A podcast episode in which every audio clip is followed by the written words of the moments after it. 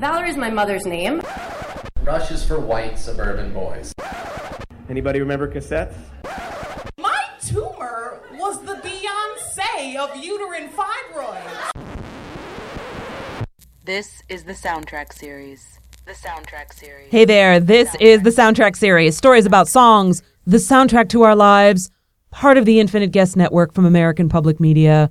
I'm Dana Rossi. Okay, forget everything you thought you knew because we're throwing it all out the window, and this show is going to be totally different. Because coming up in mere minutes, I interview the creator of Night of a Thousand Stevies, Chi Chi Valenti, and I learn that I only thought I was a diehard Stevie Nicks fan. These people are familiar with the patterns in her retinas. Oh my God. For real. And they, from pictures that they took of her surreptitiously that night, they were able to match the retinas. I'm just passing this oh along. I don't. But first, okay, I don't want to throw you in the pool without your swimmies. That's terrifying.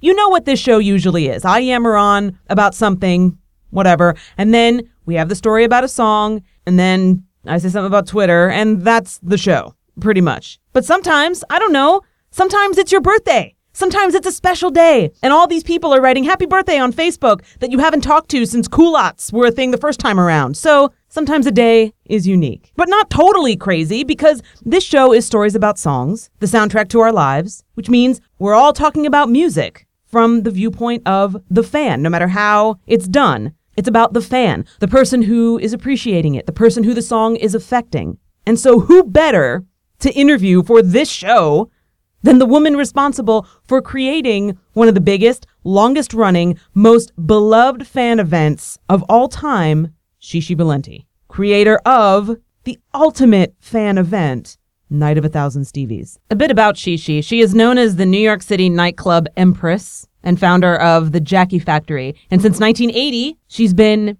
a prolific producer and performer in New York City nightlife. Events like Jackie 60, Click and Drag, Low Life at the Howl Festival, and then, of course, Night of a Thousand Stevies. Now, people come from all over the world to this thing. And I first heard about Night of a Thousand Stevies from my friend Jason. It has to be 15 years ago now. And I was still living in Philly at the time.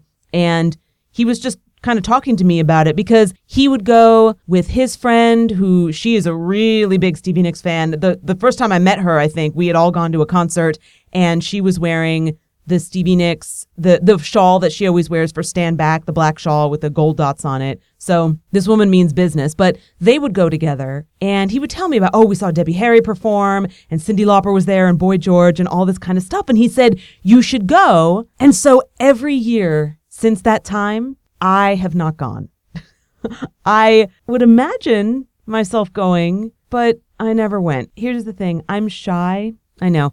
I'm shy, though, when it comes to nightclubs and things like that, and even bars a lot of times. And I don't always feel like I belong there, or I think that people are going to wonder why I'm there. Like, what is she doing? Like, like that they're actually even going to be paying attention to me at all. I even, you know, it's funny. I worked on a TV show this past winter where we shot in a few nightclubs. But so then it was fine. Then I was okay because it was like, well, I'm working and I have a purpose here, so it's all right. But otherwise, without that defense shield, I'm just awkward. So I've never gone to Night of a Thousand Stevies. And I would only imagine going. And quite frankly, it's stupid of me to be like this because I'm sure that this event for me is probably like the video for No Rain by Blind Melon, you know, with the B girl and she's lonely and she's misunderstood. And then at the end of the video, she finds the meadow where all the other bee people are dancing around and they're happy. That would be me at Night of a Thousand Stevies, like, oh, I found all the other people dressed like bees.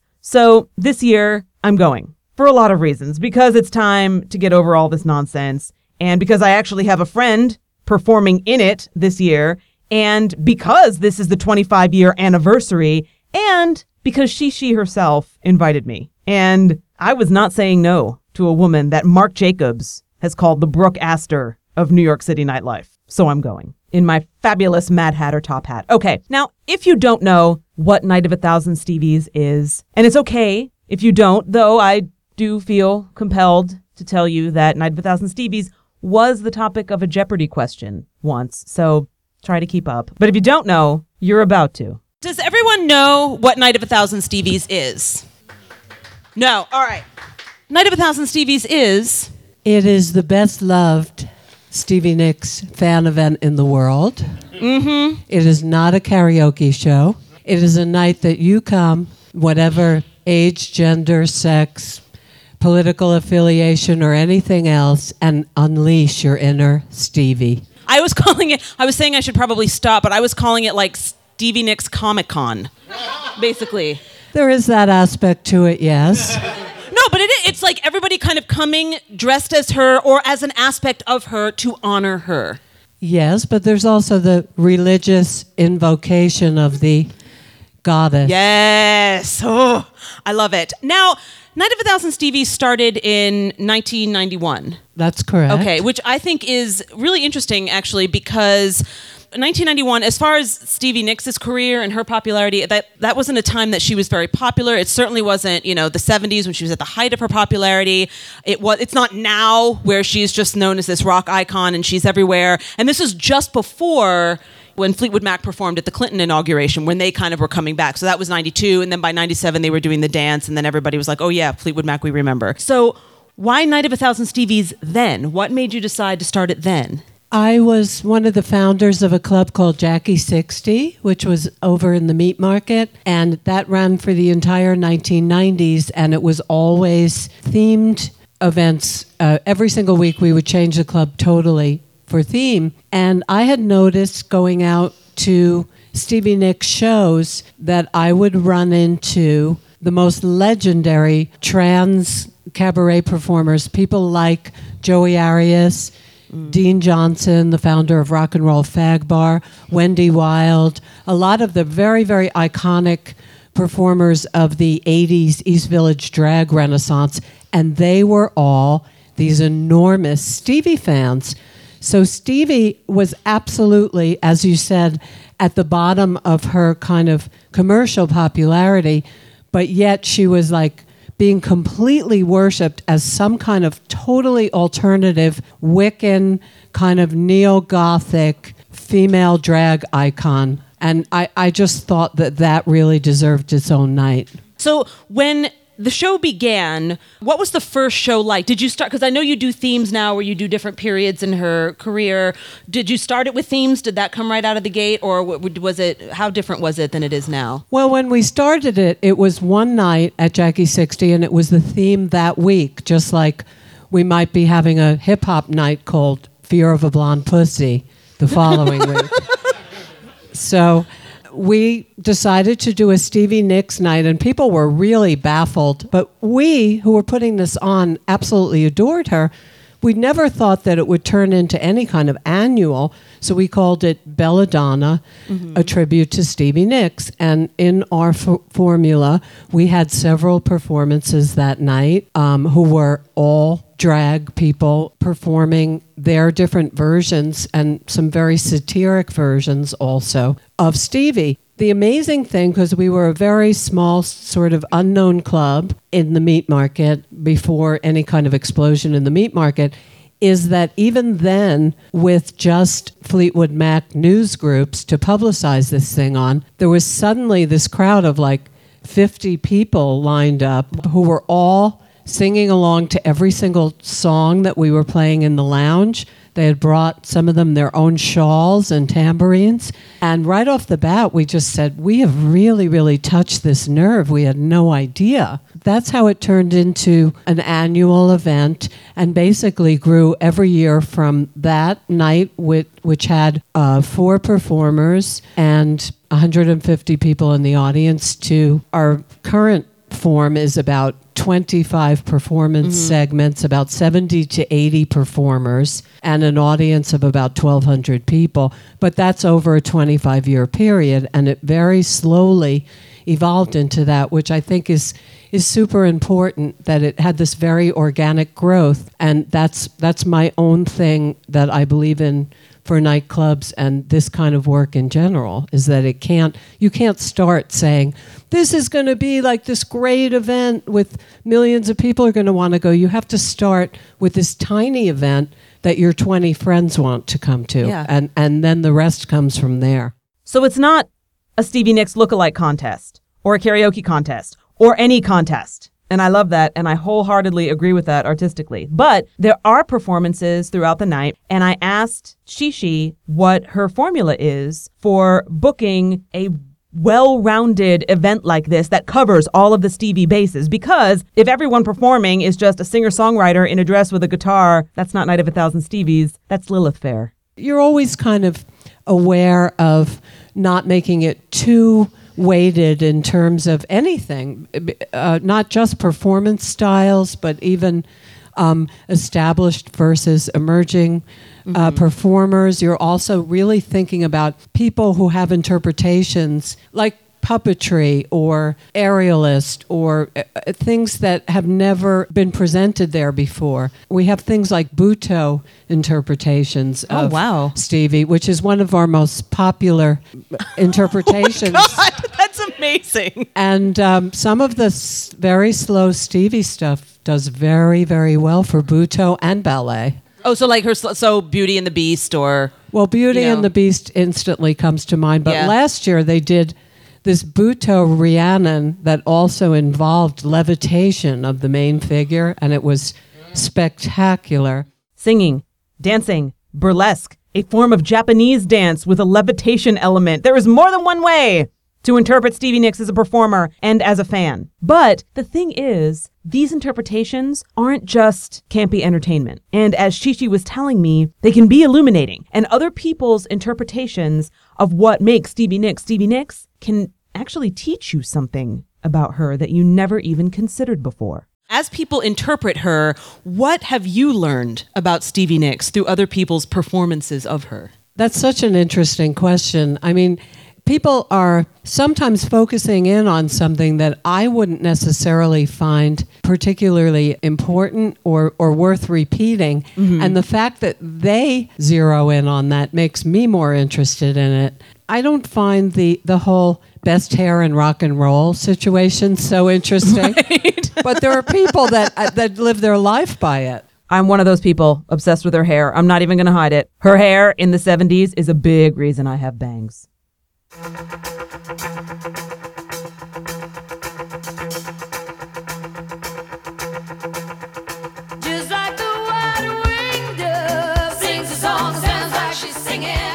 So at the live show, at the live soundtrack series, Chi Chi showed us a video of the battle, which is the point in their show, Night of a Thousand Stevies, when all the performers get on stage and do Edge of 17, a big culmination of the evening. Side note, I don't know if I ever told you this, but Edge of 17 got very real for me personally in 2001 because I was at a Stevie Nicks concert and Edge of 17 is the song that she does last. And so she walks across the stage and she's shaking everyone's hand in the crowd. Well, everybody that could get to the front. And I was right up there with my hand up and I can't believe this is going to happen. Stevie Nicks is actually going to touch me. And then just before she got to me, the woman that was in the crowd next to me reached up and yanked my hand down and put her own hand up in its place. And I only had seconds to act here, so I pulled my elbow up, the same one that she had yanked down, and I'd straight up clotheslined her. And then I reached up with my other hand to touch Stevie. So whose fault was that? But anyway, as I was watching the video that Chi Chi brought of the battle and all these people on stage in their version of Stevie Nicks, I couldn't help but remember that I had read that Madonna actually attended one of these events. And the battle happens at, at every one. And so she must have seen that. And what goes through your head when you're Madonna and people are paying attention and homage to someone that's not you? And so I just had to ask. I, I read somewhere that uh, Madonna came to one of these. Yes, but I'm. I'd rather not even discuss Oh, no. that aspect. But we did really enjoy having Courtney Love. Yeah. Who and who else? Uh, Debbie Harry has Yeah, Debbie's there. performed several times, and when she's in town, she wouldn't miss it. she, uh, Justin Vivian Bond, Several times. um, Cyndi Lauper, I- Cyndi yeah? Lauper, Boy George. I mean, really Yeah. a lot of people over the years. But just as everybody else, like coming to honor this performer, and that's the thing is. and, and like I, I brought up Madonna to, to be silly, but you know, it's the kind of thing that I I guess in theory could work. You know, a Night of a Thousand because she has different periods in her career too. But no, there, there's a disconnect that there's something about this that just really does work where it wouldn't work for another performer. What is it about Stevie that fascinates you and makes you think that this works so well? Well, the thing that anybody who's either a longtime fan or really has anything to do with Stevie's music realizes is that she stays remarkably true to Yes. exactly who she is and exactly the opposite of someone like Madonna. She doesn't bend to the style of a time. She doesn't bend her look, her music, or really anything else. You might see the slightest traces of Shannon esque sound in some. In I Can't Wait, for example. But that's more about slight nuances of production that mm-hmm. are that are of their time. Mm-hmm. Other than that, I mean, if you even look at her her look, she stuck to it when she originated it, when it was the absolute antithesis of what was in style, and then through many more waves of style and fashion coming around to her and then leaving her and and pretty much the same with the music so that's Yeah. i think it's her it's this enduring consistency Yeah, that that, makes her different She does. She stays true to herself and to her style and to the music she's going to write. People have still been interested and they still are interested in her, so it does work.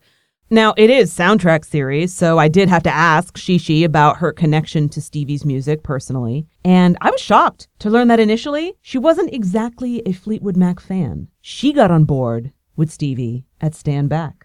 Well, the first Stevie song that I ever heard, and it's wonderful that you used it as my intro, was Stand Back, because I was never a Fleetwood Mac fan. I wasn't a fan of any what I saw as popular music at the time that they were out, because mm-hmm. that I was just too much of a refusenik and had to, you know, buy some obscure piece of vinyl somewhere or some Millie Jackson B side or something. So I never really saw them or got them at the time, but it was when Stand Back came out. My husband is a DJ, Johnny Dynell, and he mm-hmm. came up through many of the great DJ scenes, including the Paradise Garage, where he was a baby. But it was in Larry Levan's DJ booth that I first heard Stand Back because the amazing thing about Larry is that if he liked it, he played it, and he didn't care what genre it was. Mm. And so he was rocking, you know, the Paradise Garage to stand back. And he played it, and the crowd didn't really like it. And then he's like, they're going to like it. And a half hour later, he played it again. And more people got out on the floor. And by the third time he played it that night, it was like it became a Paradise Garage classic record of its time. What was what was played at Paradise Garage more so that this just oh, wasn't like fitting in? Loleatta Holloway. Oh, you know the greats of, Yeah. that kind of started the entire female vocal gay dance world Yeah. that just ballooned after. So that was um, that's where I first heard her, and I would say the lyric that always sticks with me is something that she recites at the end of a very sad song of hers. Um, Has anyone ever written anything for you? And she just does this talking thing where she's repeating, poet, priest of nothing, legend. And that's, to me, her ult- ultimate line.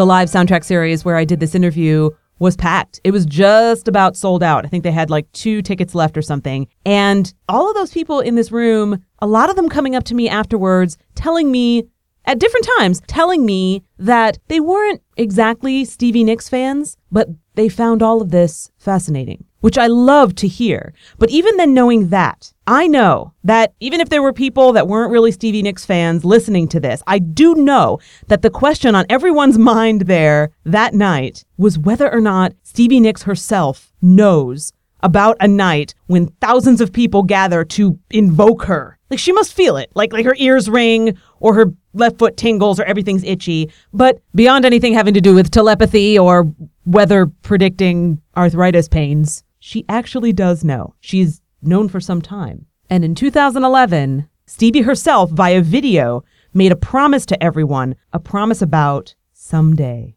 Now, Stevie Nicks is aware of this event, and this is how aware of it she is. If we can just show this. Everyone, welcome to a night of a thousand Stevies.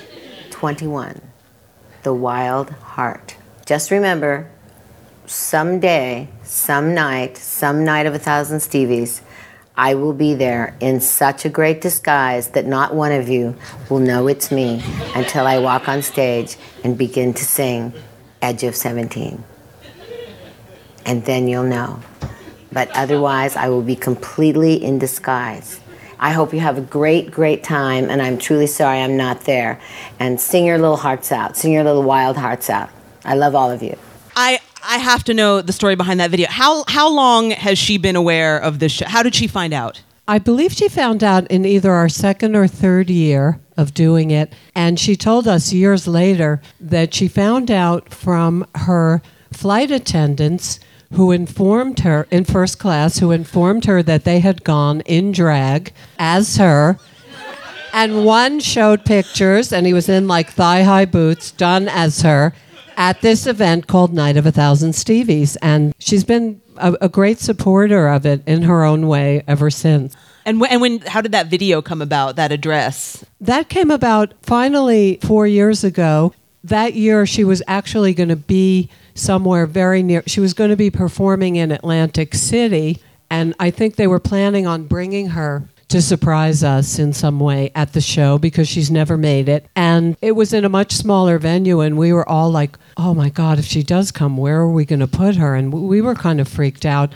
But as it turns out, she had developed this case of pneumonia and didn't make it. But even with pneumonia, she didn't make it to that whole leg of her tour. But even with pneumonia, she recorded that and sent it along, which I thought was just incredible to be that invested in supporting the show in some way to do that when she when she wasn't feeling well. I mean nobody would ever know that she wasn't feeling well because she was total Stevie and that's why she's a goddess. It's fun because like she's pausing and no one will know that it's me.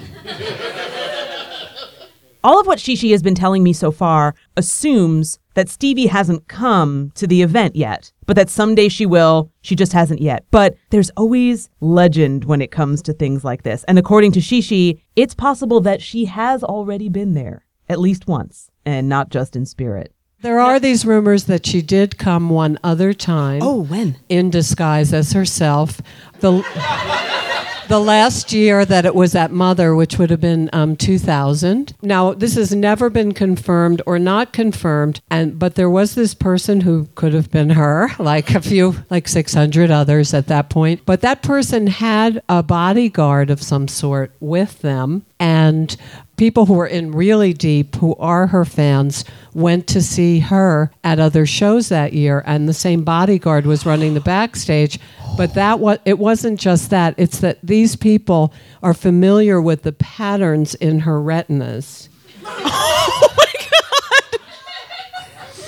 For real, and they from pictures that they took of her surreptitiously that night, they were able to match the retinas. I'm just passing this oh along. I don't.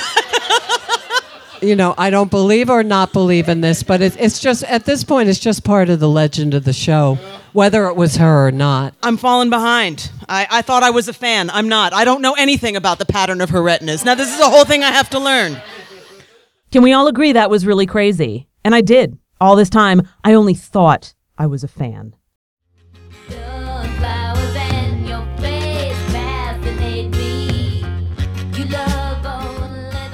I don't know if I've told you this, but I'm not sure if I want to meet Stevie in person. I would talk to her on the phone because then she couldn't see my forehead sweating. I'm just so nervous about meeting her that if I do get a chance like that, I'm going to be so weird because I'm so nervous. And then it's not going to go well. And it's going to ruin her music for me forever. Because then every time I hear Dreams or The Highwayman, from that point on, I'm just going to think about the time I freaked out Stevie Nicks. And I'm not sure what I think in general. Should people meet their idols? So I asked Chi Chi.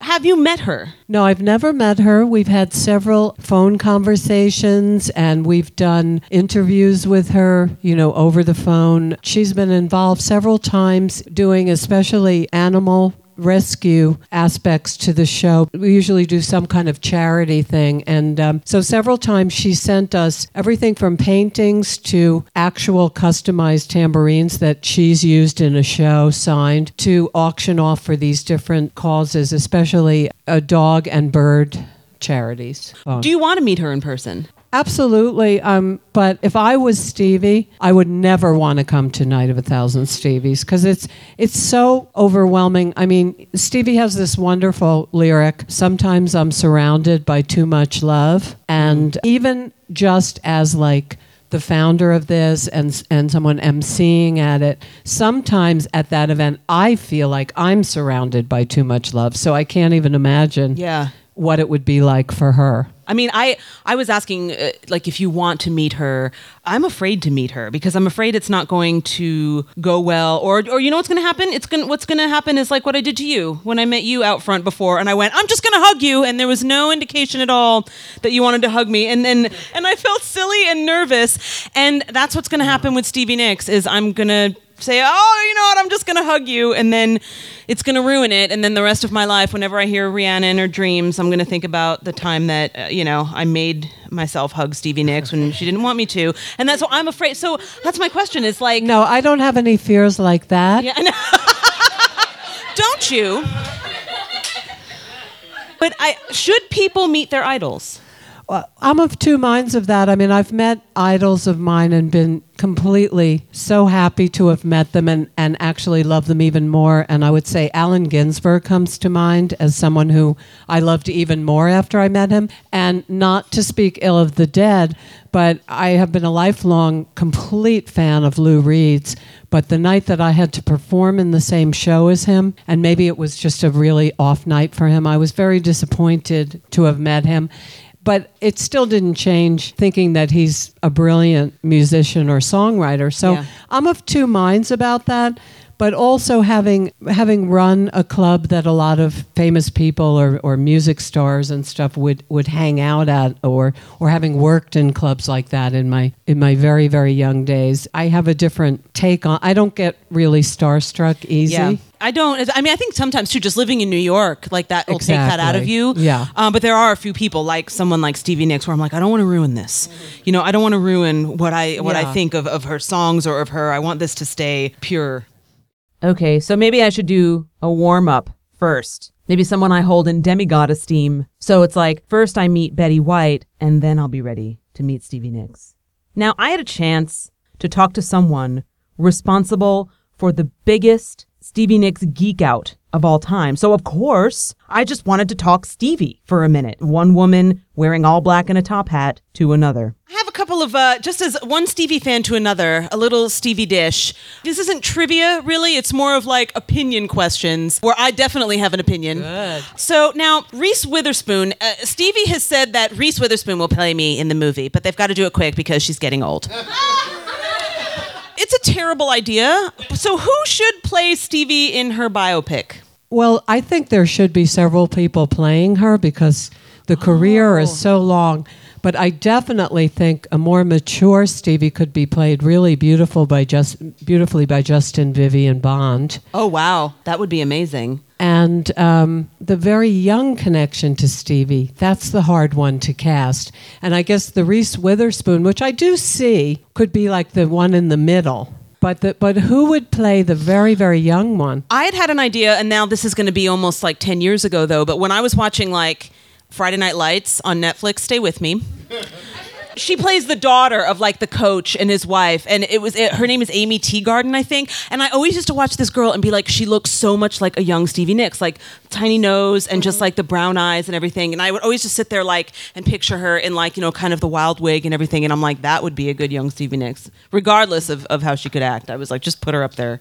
I guess we've had so many generations of that Yeah. female young and and just have that realness of the very early, you know, very slim Stevie in the Yeah, in the butterfly willowy. cut. So I've seen I've just seen so many generations of that that I tend to look back at like who was that perfect Stevie in like 2002 or something. Right. So Yes. I would be the worst to ask. I did it anyway. Um, so I want to go back to music video. You know, Fleetwood Mac should have made a great transition from the 70s into the 80s with music video because a lot of artists suffered because they just weren't sexy, you know, and so then the music video medium comes along and then it's like, oh, we don't know what to do in front of a camera. But that band was all about sex. It should have been amazing, and it wasn't. They just oh their videos in the 80s are just real and then like it just there's a disconnect and there's they're just uncomfortable in music videos and that whole thing would stand back. So this is the thing. What is the best in your opinion the best Stevie Nicks video train wreck? I think the I, I really think the exercising parts of anything are the the furthest away from Stevie. She should never go into Yeah. exercise. It just doesn't go with everything else. No. That's why you actually mentioned uh, the song earlier that I think is, is the biggest train wreck, which is I Can't Wait. Yeah. Well, that's yeah. that's up there. Um, there's one thing she does in the video where she's just standing there and she like hits the tambourine over her head. That's just a perfect moment. The rest of the video is completely she just she's just staring into the camera and there's a piece of hair like in her mouth and you know she just wants to move it and then she moves it. It's it's like So you're wonderful. really really deep. I am, but I don't know the patterns of her retinas, so how deep could it be? All right, boldest hair choice. What was Stevie's boldest hair choice? Well, a perennial favorite of mine, and it's quite obscure, is something that we call shredded wheat, which is Yeah. when it's all piled up and it looks like shredded wheat, and it's in kind of a Gibson girl. That was mine too. Uh, that was around the time of the Wild Heart. Um, Yeah. yeah. It was like 82, 83. She got this completely bizarre haircut that was like a weird Frizz. perm frizz Yeah. at the top. And then she would still have hair Yeah. coming down. Not a mullet. Yeah, it was like a Gibson girl, then also a mullet. I don't. Yeah, that that was bold. That was We're calling it it, for bold. me, and she's had some fabulous hair. Oh, I yeah. have to say, Um, because I have many versions of it in my closet. Would you say is the best Stevie Nicks B side?